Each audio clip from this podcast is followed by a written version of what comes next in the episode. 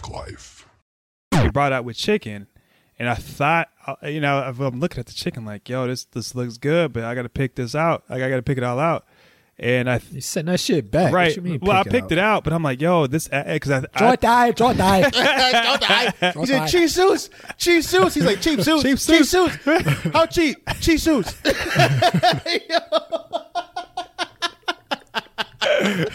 no, fucking great movie. Dude. I love that movie, dude. In Hong Kong, I'm Michael Jackson. You're Toto. You mean Tito? Toto is what we ate last night for dinner. Now give me that bag. Yo, give it. Joe die, Joe die, Joe die, Joe die, Joe die, Joe die, die. Okay. Welcome to episode two of the Black Life Pod. I'm Alex, and as always, I was joined by Marcus and Brian. Hopefully, you've already subscribed and followed us on your podcast platform of choice. Also, follow us on Facebook, Instagram, and Twitter at Black Life Pod. That's B L A C L I F E P O D. In case you didn't know, the three of us are black men. In today's conversation, we discuss some of the complexities that come with our complexion. We talk about our experiences in professional settings, intentional or unintentional reminders of our race, the talk, and how we grew to understand our parents' tactics in trying to prepare us for the world. But somehow, this all started with a story about my middle school basketball team. So we had uh, awards at the end of the basketball Mhm. season, and um, we, me and this other kid, we went in the coach's office to get something. Like everybody on the team voted, so we went in the coach's office to get something for whatever reason, and we he had the list on his desk. Like we just happened to see it, right? It's like, oh shit, Alex, you won MVP. I was like, Ah, yeah, heck. yeah. Ah. I was like, that's dope. You know what I'm saying? So we had the banquet at the end of the year Okay. and uh I got MVP, but I got co MVP with this other this white dude. Oh man. I mean, he could hoop. He was straight, but Okay. he was only there like a quarter of the season. He went to some baseball uh camp or something in the middle of the season. Okay. Left us high and dry. Right. So, you know, when he announced my name, everybody clapped and shit, you know. yeah, they announced his name, it was that weird, like, awkward clap, like you got to clap just because he It's on like the two team. claps in the Right, audience. Right. right.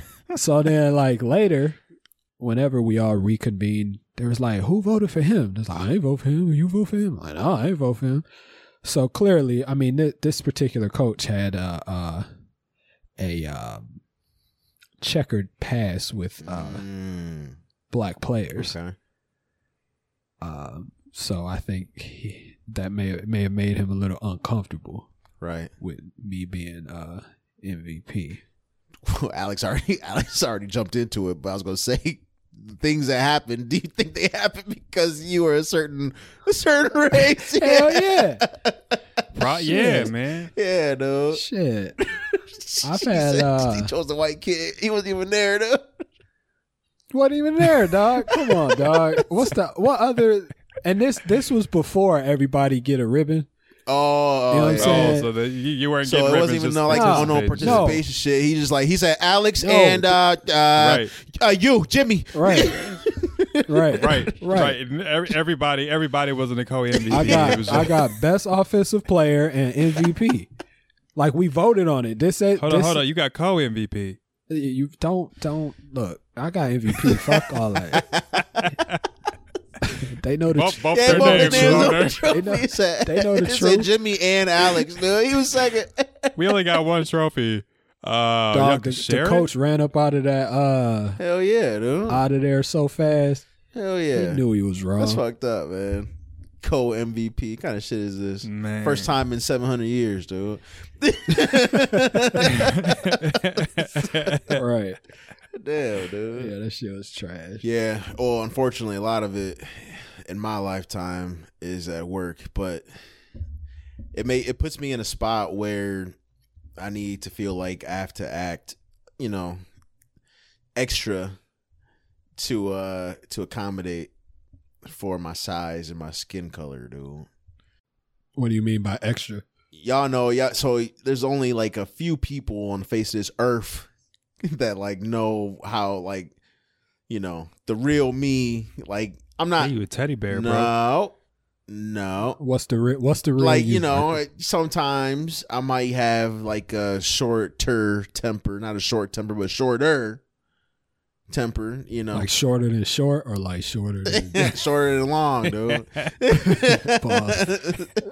but like you know a lot of times at work like people when they when they feel like they get to know me it's just like oh you know he's just a big teddy bear you know he's super nice you know but it's like always you are. every i am to an extent Man, I'm not nice at work at all. Oh yeah, but At yeah, all. but you got a complex. dude. PTSD. You got PTSD and shit. Therapy and shit. I think I- I'm pretty sure I've already mentioned this, but like one of the guys that I managed, he, and I was going, to he, I think it was like the first week. This dude was like, he told he told another girl on the team, he talks so violently. I was strict because we had deadlines Yeah. to meet, right? but see, we, Right, but I Had ta- that shit ready on Thursday. yeah, Thursday. he said, "Yo, I Brah, told you that." he said, right but i but we had a team meeting one day and i was like hey yeah i was like hey i heard you had some concerns you know about my leadership style and at first he was like no no nothing and then i go are you sure and then he then he tell me yeah i think you know you're a little you tell you speak violently sometimes and i go uh, i didn't mean to say it like this and i was like so do you feel like i'm threatening your life like Yeah, that's violent. You probably are violent, angry man. he said, and if you don't have it in But by he told me- Thursday, that's it. It's a wrap. And they like thinking like, is he gonna kill us? But you really just mean like they gonna get fired or something? I mean, uh, my goal is to not have anybody get fired unless it's like a repeated offense. But no, like this is the first. but no, and I, and I was like, well, how how is it that I speak violently to you? And and I guess and this is something that I I I feel like I have to do in the workplace. I I feel like I have to be.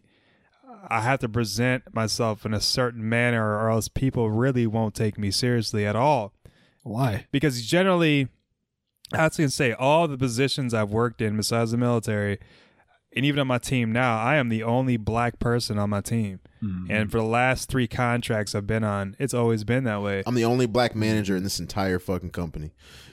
it's a big ass company, dude. It's a big ass Yeah, campus. you, break, you break breaking them glass ceilings. I see you. This shit is trash, So- dude. and I'm like, if, if if I if I come across violently because I'm not, not because I, it's not because I speak aggressively. It's just I'm stern and I'm strict. Like Turn the motherfucking paper in on Thursday at eight thirty two a.m. Dude, you be giving they, they be thinking he mad because he be giving like specific time eight thirty two. Damn, dude. He said eight thirty two, eight thirty three. You're late. I, I'm not that bad, I don't think, but Well, still, somebody like, think you violent, I mean, yeah, we we got over that. We got over that. but what is it? What is it that you find yourself like doing or aware of because of your race? I I feel as if I have to make sure that I am known, um, because with that, it's if I don't set, let's say, the president's in the beginning, like this is who I am, and I'm all about this business. People aren't going to take me seriously. People aren't going. People are just going to look me over, um, and I have to set that in the beginning, the very beginning, as soon as I open my mouth, because if I if I don't, then I I won't be taken seriously, and I'm not saying I'd Have get you had fi- that happen before where you felt like you weren't serious enough and people didn't take you seriously? Oh Okay. yeah, yeah. But And because I mean, you're black or just because you're goofy? I don't, shut up, man. but you you ever, you ever get that comment? Because I get that, I've gotten this quite a few times over the last few years. You're so well spoken. Yes. Yeah, I get and that. I'm like, you wouldn't right. you wouldn't know it from listening to me now. Hell but no. I get that, right, right. I get that But shit I'm a just lot. saying, like, at, at, at fucking work, like he- they're not giving this compliment to this white dude that's right here. Well, why 'Cause am I already getting it? expected, dude, like, because- it's already expected. Yeah, it's already expected that they act a certain way because, like Alex said, they already have a preconceived notion of how we should act, and when we Right, don't act and that that's- way, then they're surprised because Yeah, it's, a, surprise. and that's and I guess that's why I have to have a certain image at work too. because it does surprise people. Well, I mean, it's a gener- generally you're gonna have you're gonna be different around your friends and your family than you are at work, but it's almost like you have this extra baggage with you. You know what I'm saying? You don't just come in with like, you know, I got a degree, I've worked X amount of time, I got this under my belt. It's like in the back of your head, it's like, and you black, you black too. Hey, hey, you black, too. You Hey, you black, black, don't too. forget it. they looking at you, you black. they looking at you. Look, look at them looking at you. All right. I'm like, damn, they're looking at me, dude.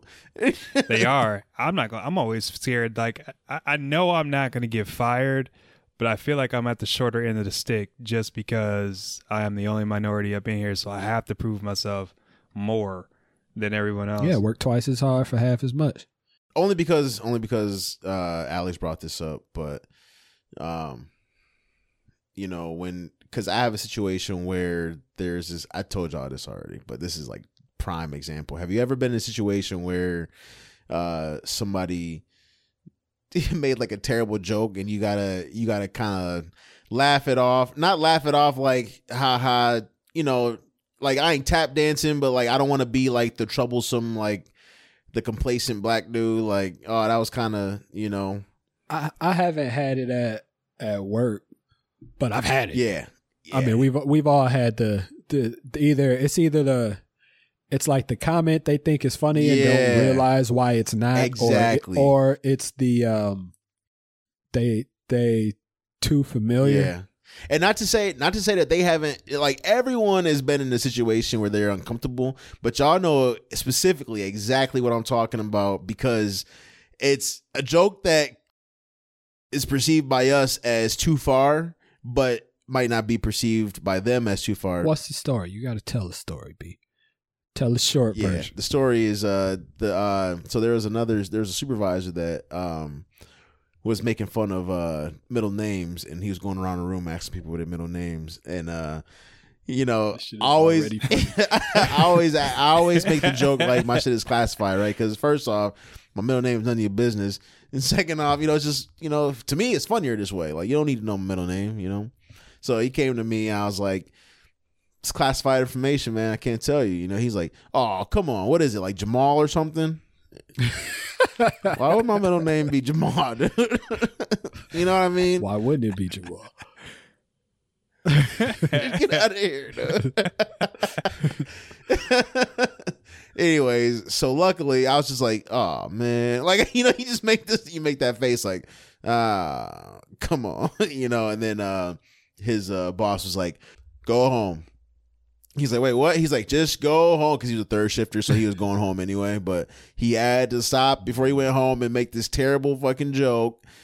And then he's like, he was just like, go home before I suspend you.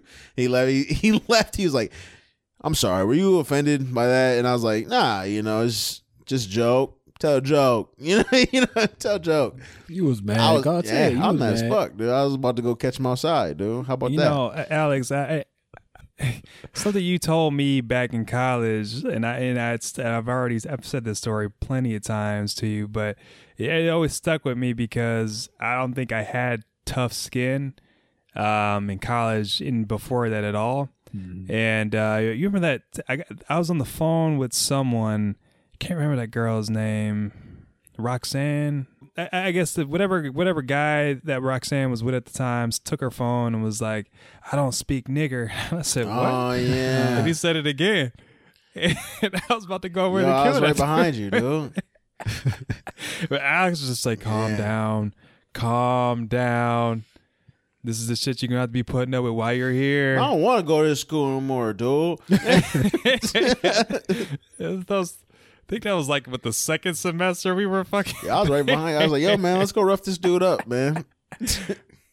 For what? Then you you fucking up your school. Yeah, Yeah, exactly, but we weren't thinking about that Hell at the time. man. so, No, shoot. man. You you if you're black long enough, Hey, well, it's it's gonna happen. Yeah, I mean, I think that was just the first time. Like it was just so blatant for no damn reason, like no reason at all. Yeah, you Uh, you can go through life acting like you ain't different, but somebody or something will remind you of your skin color. Yeah. Yeah, just about every goddamn day. Like when I I get out the car, and this is even before we had to wear masks everywhere. You get out the car, and then it's that white lady a couple cars down, and she, She gonna lock her door. no, not even the lock. I'm cool with the locked door. My thing is the is when you move your purse out the way and you put your head down. Yeah. Oh, Like, yo, come on, dog. I got my own money. I'm buying groceries just like you. yo, Marcus. I think it was your. I don't know if it was Marcus's or or if it was Alex's, your daughter's first birthday. But I was at Babies R Us, and I had I don't know anything, and I still don't know anything about the numbers that are on Baby's clothes and stuff. Closes. clothes, Not clothes. Yeah, double T or TT. I don't either. I got two kids, though.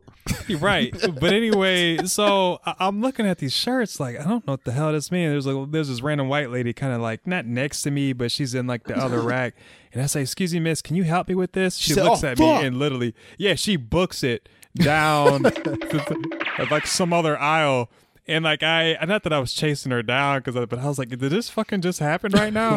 so she was down the aisle, and I straight up yelled, and I was just like, "Hey, I was just asking you what these He numbers mean." And and she was like, "Oh, Yo, it's me from yo, like, it's me, oh, Brian. help. It's me, Brian from earlier, dude. I was over in aisle five when you ran away. Look, I just had a quick question. I'm here in Babies R Us about to get arrested and shit because I got don't know what these freaking numbers mean. I uh back to like uh how you you know changing the way you present yourself and just going that extra mile like um that's exactly how I felt when I met Elise's folks for the first time and Brian you know about this because uh I called you that same day just because I was taking the extra steps to Well, that but your ass didn't have phone Yeah. signal, so yeah was- so like in uh so me and my wife was talking about this earlier this week when you know i kind of shared you know with her what we were talking about but um we looked at it back then like you know it was funny we was making jokes about it but like no i really called brian like yo i'm almost there. I see a lot of trees. We about to start we about to hit a dirt road dude. If you don't yeah if you don't hear from me in like six hours like six hours though. No no no. Listen dude six hours. If you don't hear from me in six hours, yo man, come find me, dude. you know, like one of those. But you know, obviously, that's you know, they turned out to be like really cool people. But but you know, I was I made sure I wore like a really nice button up. I was like, this is gonna be a formal affair. You know, she said, uh, you know, her uh, family get together on the weekends or on Sundays and have dinner. Everybody gonna be there. I'm like, all right, gotta look my best, dude. I want to, you know, I like gotta like this chick, you know, so I want to, you know, you know, look my best. Man, I get there and uh, her brother answers the door and Daisy Dukes. Y'all probably heard the story because y'all came to my wedding. He told that story, but he showed up at the door, dude, with the shortest shorts that I've ever seen.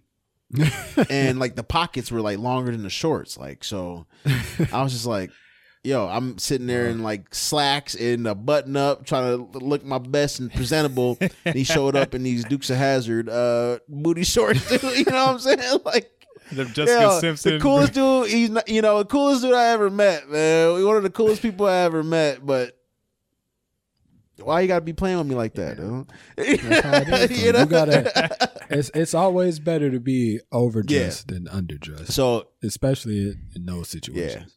you know her stepdad had the gun by the stairs, and yeah, man, it was you know looking back, like we were like now that you know me, we've been having several conversations since George Floyd, and uh Right. she's like looking back, like we both was like we both looked at each other like, yo, that was fucked up. like, like fucked up. That whole situation Yeah. was fucked up. uh, you know, it's always in the back of your mind that you're gonna get profiled or something's gonna go bad. You know, black people's perceptions of fear is based on the number of times we ourselves have been racially profiled One story that just came to mind that happened to me a couple years ago. I was uh, I was driving back from a wedding with one of my friends who was white, and we were in Indiana. and we were in this tiny ass car. I don't know, like an Aveo like size car. I don't know if you know what a Chevy Aveo is, but it's basically like Mm-hmm. two and a half. It's like two doors, and that's the whole size of the car. Mm-hmm. And uh, it's like two o'clock in the, or two p.m., three p.m. and we're driving back. And uh, we already drove an hour. We got like another hour to go to the airport. It's windy as fuck outside, or at least it's windy Yeah, in wind a is- small ass car. wind is car, trash, dude. So, yeah, so I'm moving a little bit. Like I'm, I'm moving, like the car's shaking. I can't stay in the lane a little bit because it's that windy. Anyway, cop, I, I, he's just following me. Lights aren't on yet. He's just following me, following me. Literally 15 minutes, and he puts on his lights. Pulls pulls us over. My friend was in the back seat sleeping. She wakes up, and I was like, I was trying to wake her up, like, hey, we're getting pulled over right now. I don't know what's about to happen, but I need your Yeah, ass sit to up wake straight. Right. Cop comes to the car and he's like, "Where you coming from?" And I go, "Well, we're at a we're we had a wedding yesterday. We're going back to the airport." He goes, "So you're going to the airport, huh?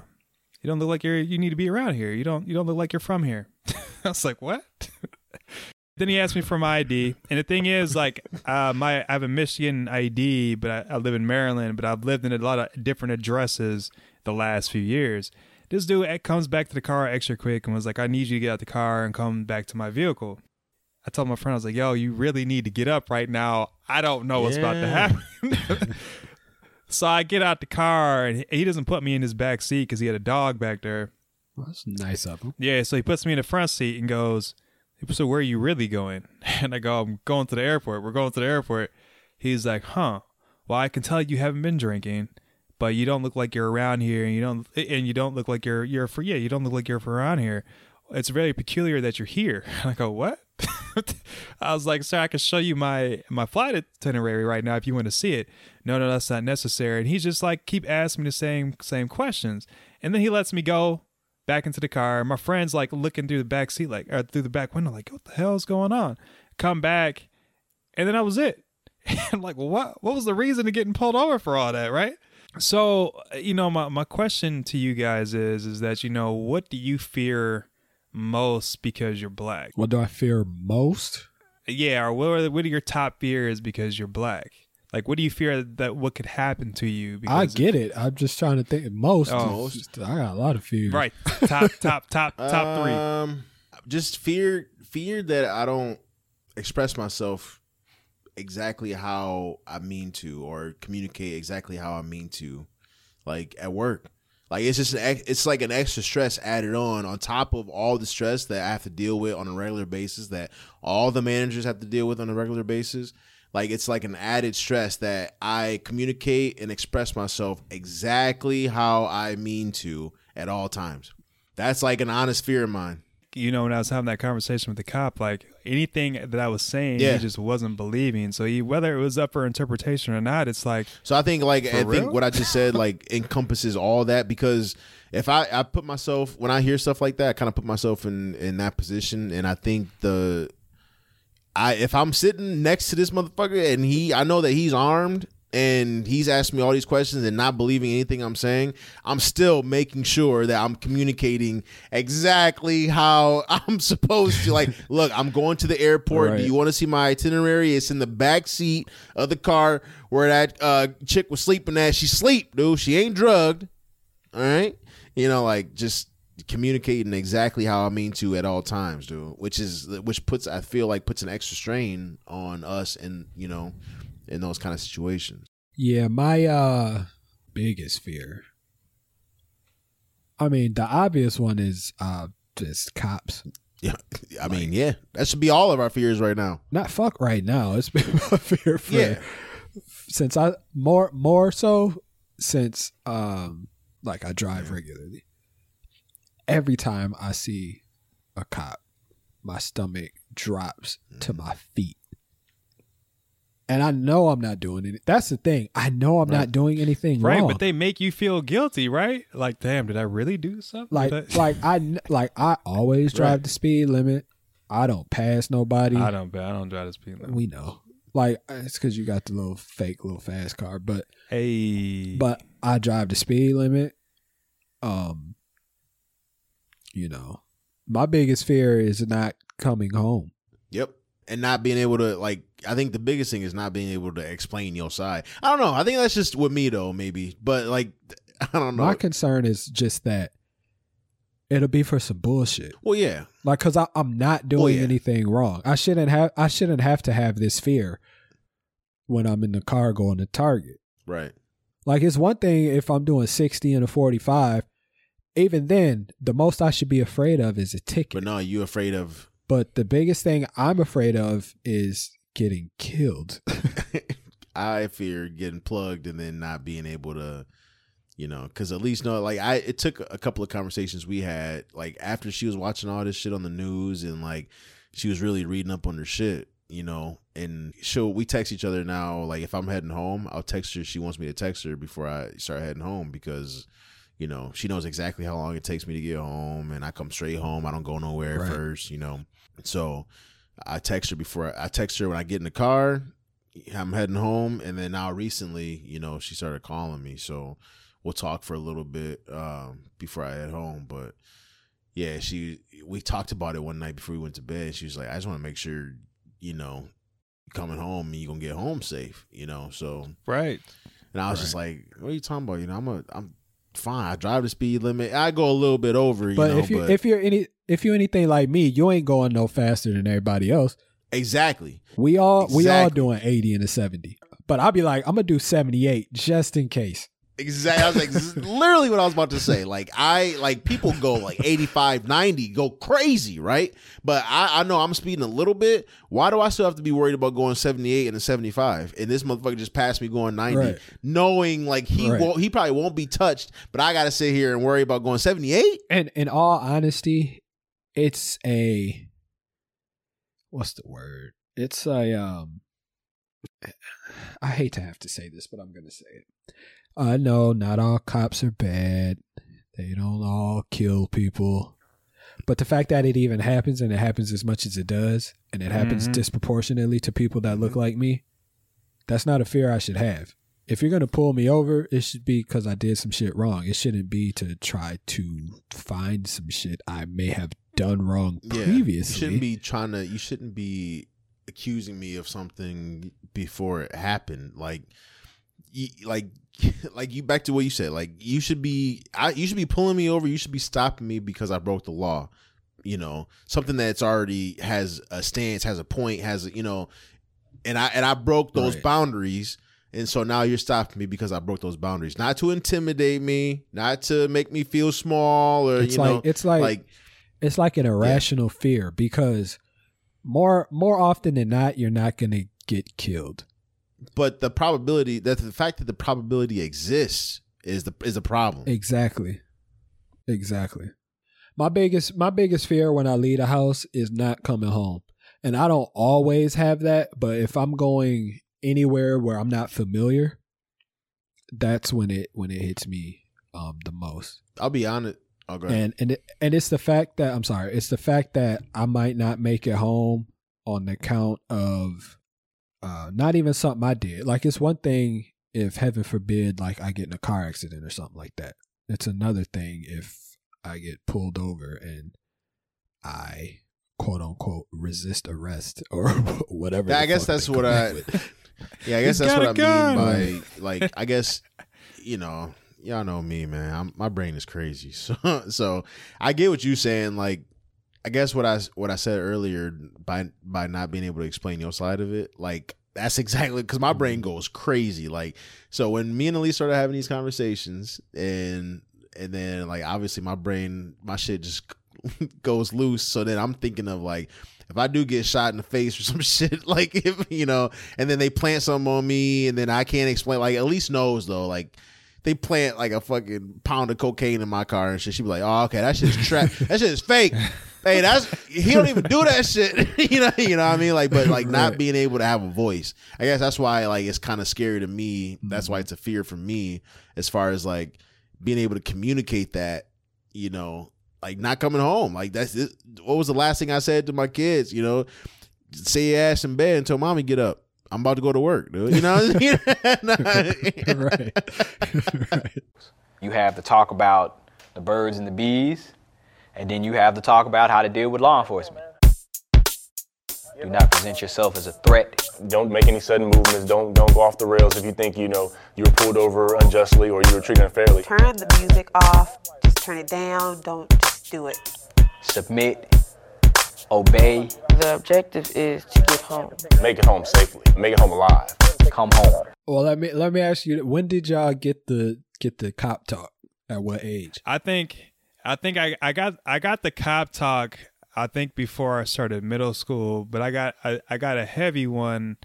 Um, my mom actually got real pissed off at me because I think it was You got you got, a whooping. You got a cop talk Yeah, and I a was whooping. try- I was trying to say it.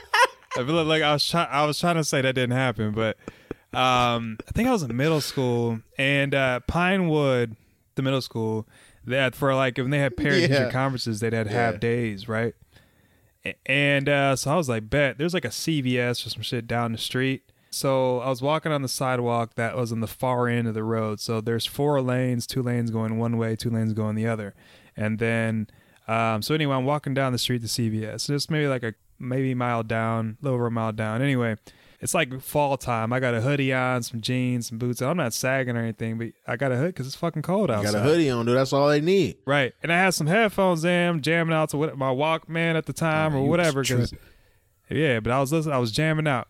And I see a cop car pass me. It's like, again, it's like midday. It's like noon. I didn't think nothing of it, whatever.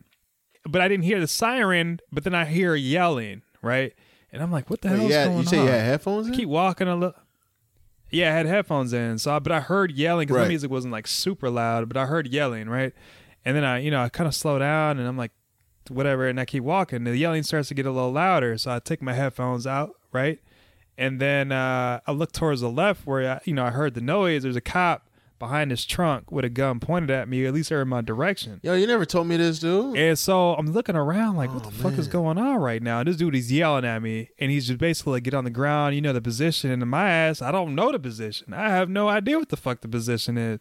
So anyway, he um comes over to me after I'm on the ground, puts me in handcuffs, brings me to his back of his car, and basically tells me that I fit the exact description of someone that got called in that has carrying a gun. The apparently fuck, some- dude? Right. Apparently somebody called in that a kid had a gun or some shit like that. I had an afro, and I'm saying this because I had a lot of like a lot more hair Yeah. than I did now, like more hair than I did in college when when uh, Alex when you met me, and so I'm in like it's winter time, so I'm a lot lighter than I am now too. anyway, the dude keeps asking me, "Yo, you know where you walking to? Where do you live? Where you going? Give me your ID. Give me your ID." And like I'm trying to reach for my ID, my hands behind my back, Right. like I can't do this shit, right?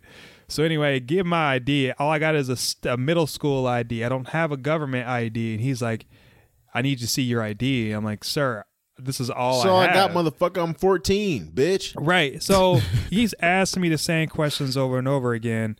And I don't know how much time has passed, but I'm gonna say like a half hour, 40 minutes. Another cop car pulls up, and then the cop gets out. The cop that um, put me in his seat gets out the car, and I hear him talking to the other cop. Other cop goes, "You know that's not the kid," and I'm like, "This my." so then a couple minutes later, right? You know, the, and the guy, the the the kid, the the cop knows where I'm live at this point because he sees all of my my family's information, right? Because he's asking about my mom, he's asking about my, s- my older sister and shit like that. And I was like, hey, I was like, sir, can you bring me home? He's asked like, him to bring you "For what?" home? I go, because you, Stupid. well, because I was like, right, but I was like, sir, you just told me there's someone walking around with a ah, gun. Oh, yeah, You you got a Yeah, point. that's true. You Fair, got a point. fair. Protect and Yeah, serve, fair. bitch. Right. And he was like, no, get out. He took the handcuffs off and they drove off. And I was like, yo. So coincidentally, my mom was out of town that, that day. And so I told her what happened over the phone. She Walked came home with through the the quickness. She got so mad. She was like, why didn't you get the cop's name or ID, you know, cop number, this, that, or the other? And I I'm like, was scared. Right. And so that's when I had like a, a deeper conversation about, you know, what you need to be looking for, what credentials you need to be getting from the cop and stuff like that. And so Yeah, I learned anyway, that shit at a very young age, dude. Very young. I I mean, I, I I guess because like, like I said, I had that talk before, but I think it just Did you have it before all that shit happened? No, no. Like I, I, I had a talk. I'm sure, like at a young age, right? But I don't remember in great detail about getting, let's say, the cop ID or the cop number and stuff like that. It was basically just make sure if you, something does happen, you're you are cooperating with the cop, right?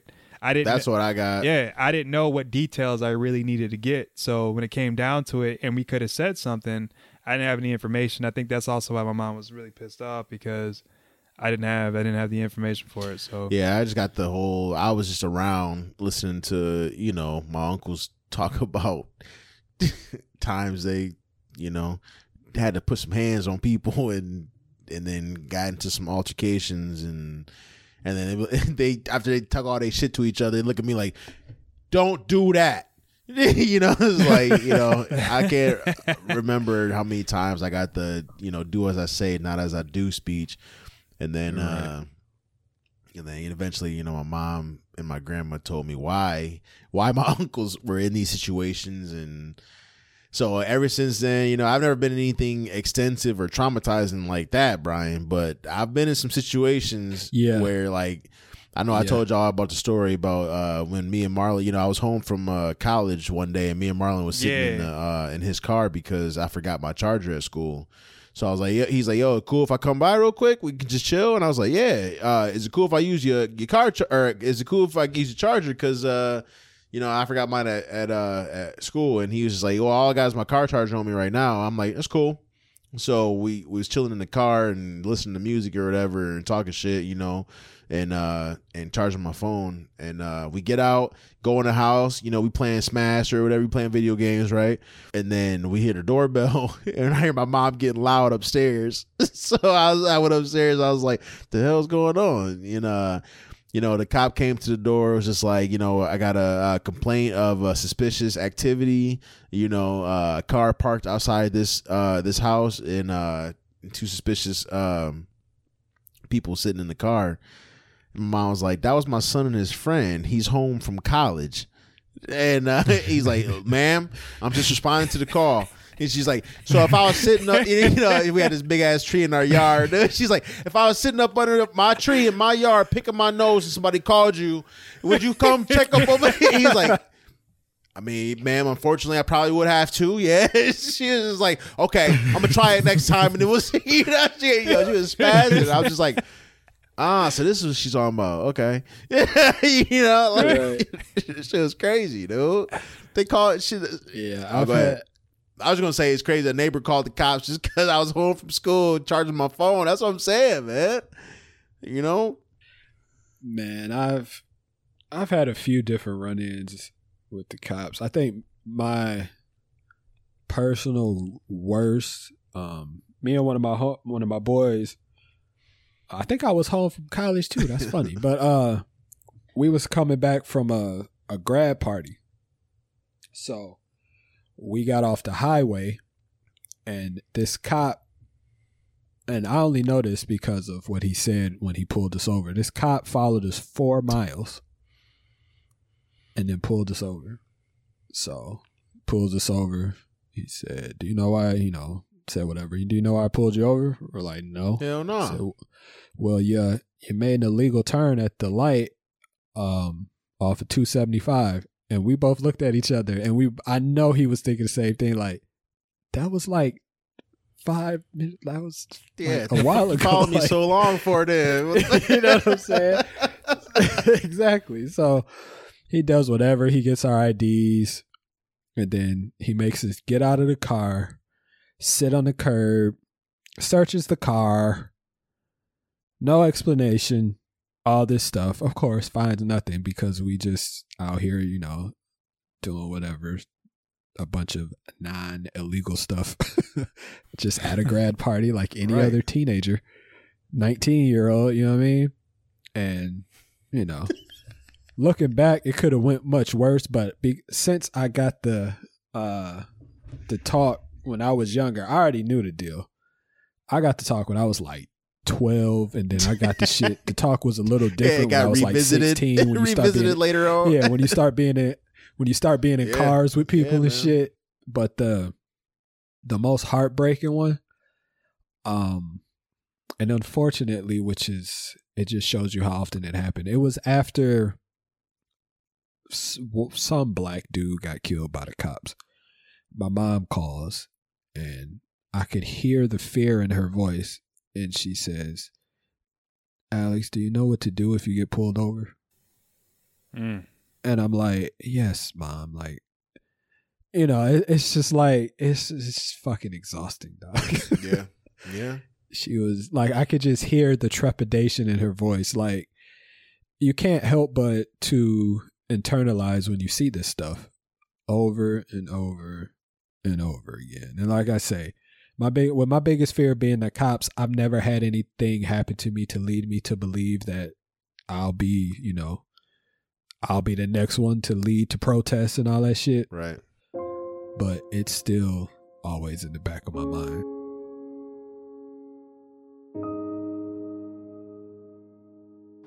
I'm eight years old. I'm unarmed and I have nothing that will hurt you. Why, why would a police officer assume that you did something bad?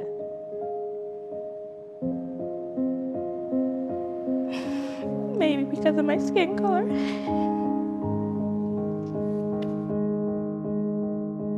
If he tells you to be quiet, be quiet. Do everything that you can to get back to me.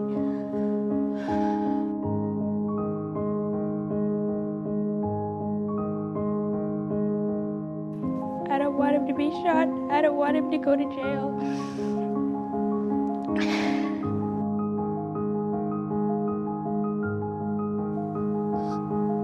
What's wrong, baby?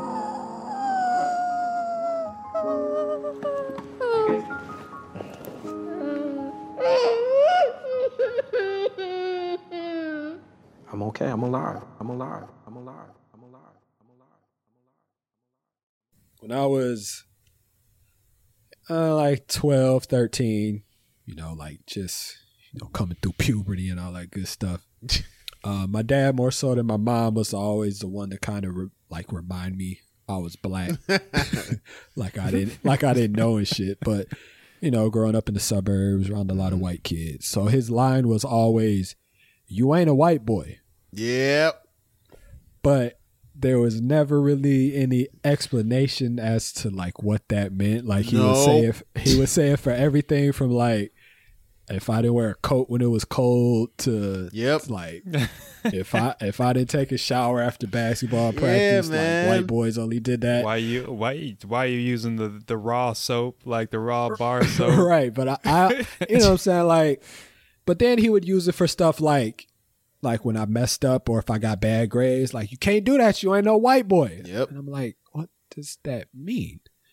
So I'm like, Mom, it's just a B. She'd be like, a B? You need to get an A at all times. You ain't white. Like, Wait, white people get B's? it was always you ain't a white boy. So um so I feel like that kind of led me to start to identify with stuff that he thought was quote unquote black enough. Yeah. You know, which in turn um you know, most of my friends were white, so they're stupid. So they're like, "Why are you trying to be ghetto?" Yeah. Yeah. you know what I'm saying? But but as I'm sure you guys understand, essentially my dad was just saying that you're gonna be judged differently. He's prepping you, dude. yeah, you're gonna be judged differently and um, you know, because you're black. But I didn't see it like that. I, I thought it was something different. So um it kind of caused me to at times shy away from stuff that I liked, you know, because it was viewed as quote unquote Yep. white. So my question is, um, what was something that you were taught or something that was said to you about being a black man that may have been detrimental to your personal growth? Hmm. That's a tough question. Dang. The first thing that I think of is, you know, what it means to be a, a strong black man, right? And that picture that was painted to me was, you know, someone that was, I don't want to, level headed, but also, you know, not showing weakness. The weakness meaning, you know, you're not showing, you're not crying. You're Mhm. always showing whatever image of what strength means. And to my mom, that meant, you know, stop being a little bitch.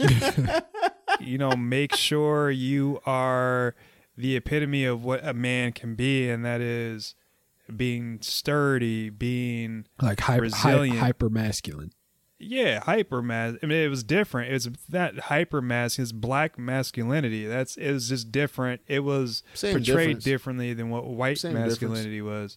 I mean, yeah, yeah, yeah. Now it is, but I think at the time, how that was kind of taught to me was there's a big difference between what being a black man is versus someone who's not.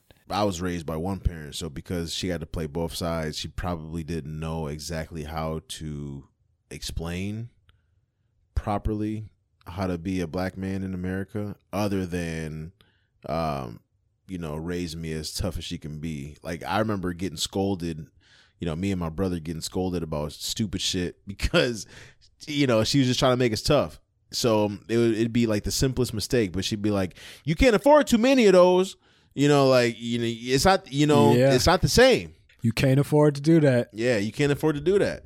So uh, Nope. you know, I, I had that conversation with a, uh superior. We're actually the CEO of the company. Uh, when he talked about, I, I said something, and he's like really savvy. You know, like with the words that you use, because he's not in this position for no reason, right? So uh, he's just like, um, you gotta stop trying to be perfect all the time. And you know, I took it at face value because I know that he doesn't understand what I have to deal with on a daily basis. Because if I approach everything with that mentality, then I leave to me in my brain, I leave space or I leave opportunity for people to judge me exactly how I don't want them to judge me, which is, you know, at face value, the color of my skin, you know, my size, you know what I mean? So when he when he tells me things like Right. that, it's like extra shit I got to think about because I can't afford I can't afford to be making mistakes. He's like, "Look, you got to it's taking you too long on this project. You know, you got to stop trying to be perfect all the time." But I feel like if I don't try to be perfect all the time and I It's make the exact ass. same mistakes, yeah, I make the same mistakes as some of my some of my uh, coworkers, then I get judged way harshly. You know what I mean? See, I think with um with my I, you know I had my mom and my dad. My dad, like I say, he was always the blackity black black blackity black more more so than my mom. But the thing was, my mom, she um uh, you know she she dealt with a lot of that quote unquote corporate type of stuff um because she was a smart black woman and not so much where she worked because she worked where she worked was predominantly black but when she was working with people from the state and um what she understood about me which i don't think my dad did which kind of led to us clashing was that like i've told y'all before i'm introverted.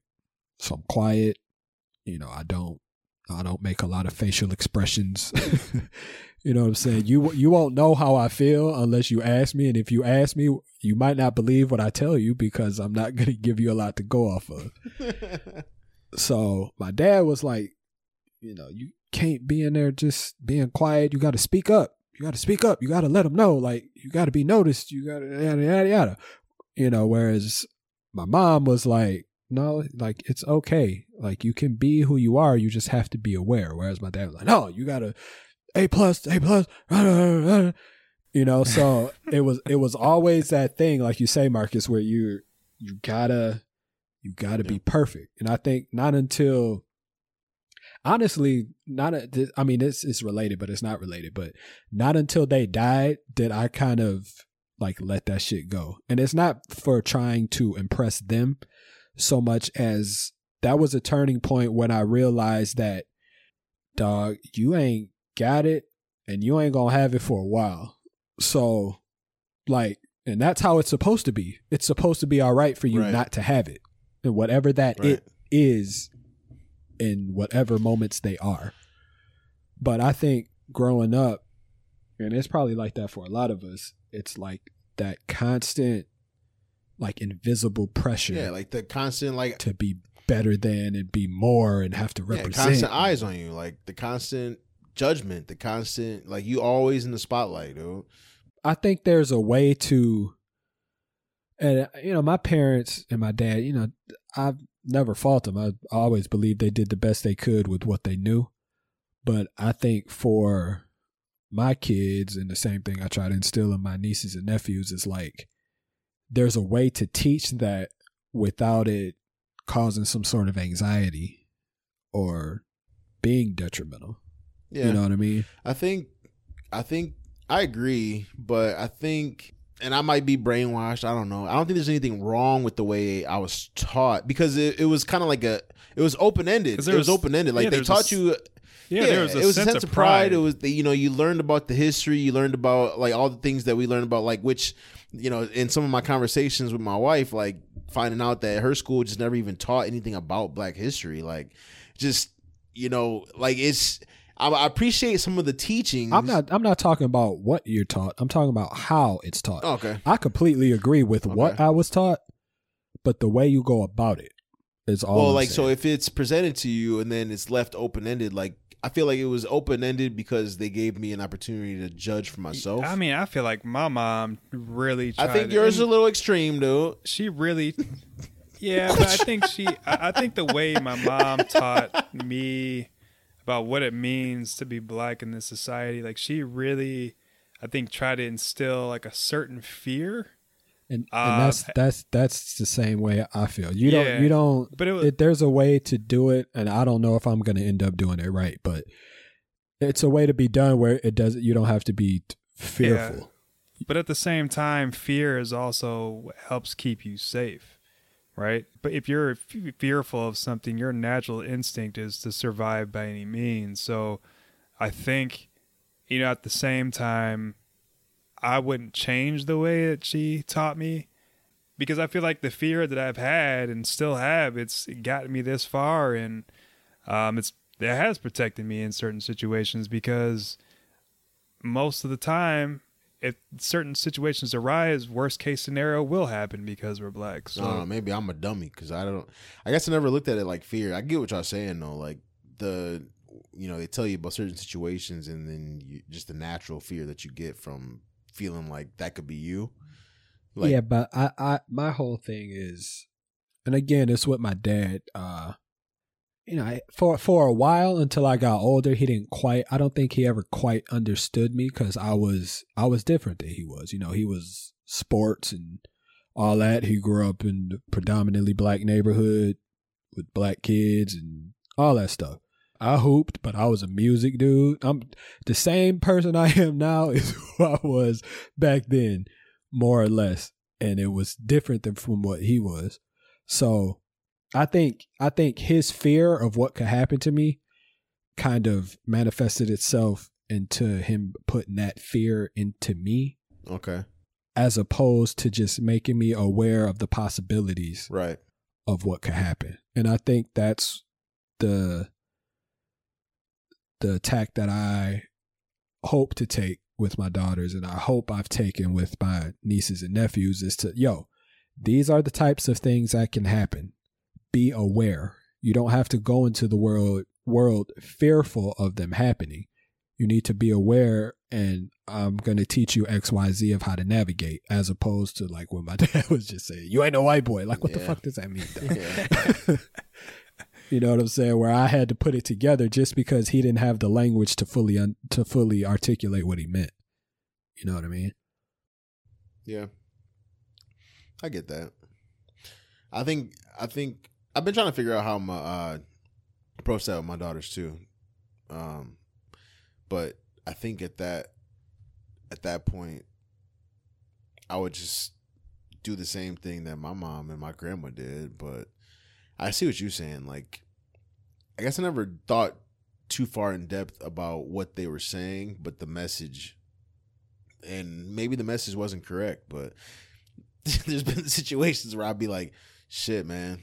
Yo, I ain't them, so I can't get away with certain shit. I can't get away with that shit. right So, because at the end of the day there's truth behind what they're saying Yeah. It's Yeah, just obviously is. the way they they're conveying it is exactly. Yeah, it's just Exactly. it's just like um I I don't want to pass on my fear or my irrational fear to my kids. Right, right. I want them to be aware of the situations and you know understand the situations they can get themselves in or the situations that they may find themselves in through no fault of their own. But I don't think it's it's not it's not healthy for me to leave the house and be afraid. Yeah. You know what I'm saying? More No. more often than not. That's just that's not a healthy way to live. But I mean, what I mean, that's what choice do I have? you know? So I would hope my I would hope um my nieces and nephew or my daughter would when they drive, like they'll see a cop and all they'll do is look at their dashboard like, "Oh, I'm going 45, I'm good." Whereas I see a cop and I'm oh shit. Oh shit, I'm I'm going, I'm going 45. Maybe I should be Yeah. going 42. Where is my my insurance is Maybe my ass should already pull over Okay. right now. right. My ID is in my left pocket. If they say something, if I do get pulled over, I'm gonna just put it in the cup hold. Uh, I- I'm gonna put it in the cup holder so I don't even have to My reach in phone the is pocket. black and it might be perceived as a weapon, so let me fucking throw that bitch under the seat or some shit. You know, like Right. Let me let me tu- let me turn the screen on Right, so they know it's a phone. yeah, You know what I'm saying? Like I don't want I, I want them to be aware of all these things, but not have to Right. think it every Right. time they see you. a cop. I got you. You know what I'm saying? Thank you for taking the time to kick it with us on the Blac Life Pod. Unfortunately, the more things change, the more they stay the same. Some of the same problems previous generations worked to eradicate still persist today. But with the knowledge that progress is a slow process, we continue to bend the arc of the moral universe toward justice, no matter how inflexible it may seem. If you enjoyed the show, subscribe, rate us five stars, and leave us a review on Apple Podcasts. Or follow us on Spotify or your favorite podcast platform. For show updates, follow us on Facebook, Instagram, and Twitter at Blac Life Pod. That's B L A C L I F E P O D. Or email us at info at blaclifepod.com. We'll be back again next Thursday for another great conversation. Love yourself, love one another. Till next time.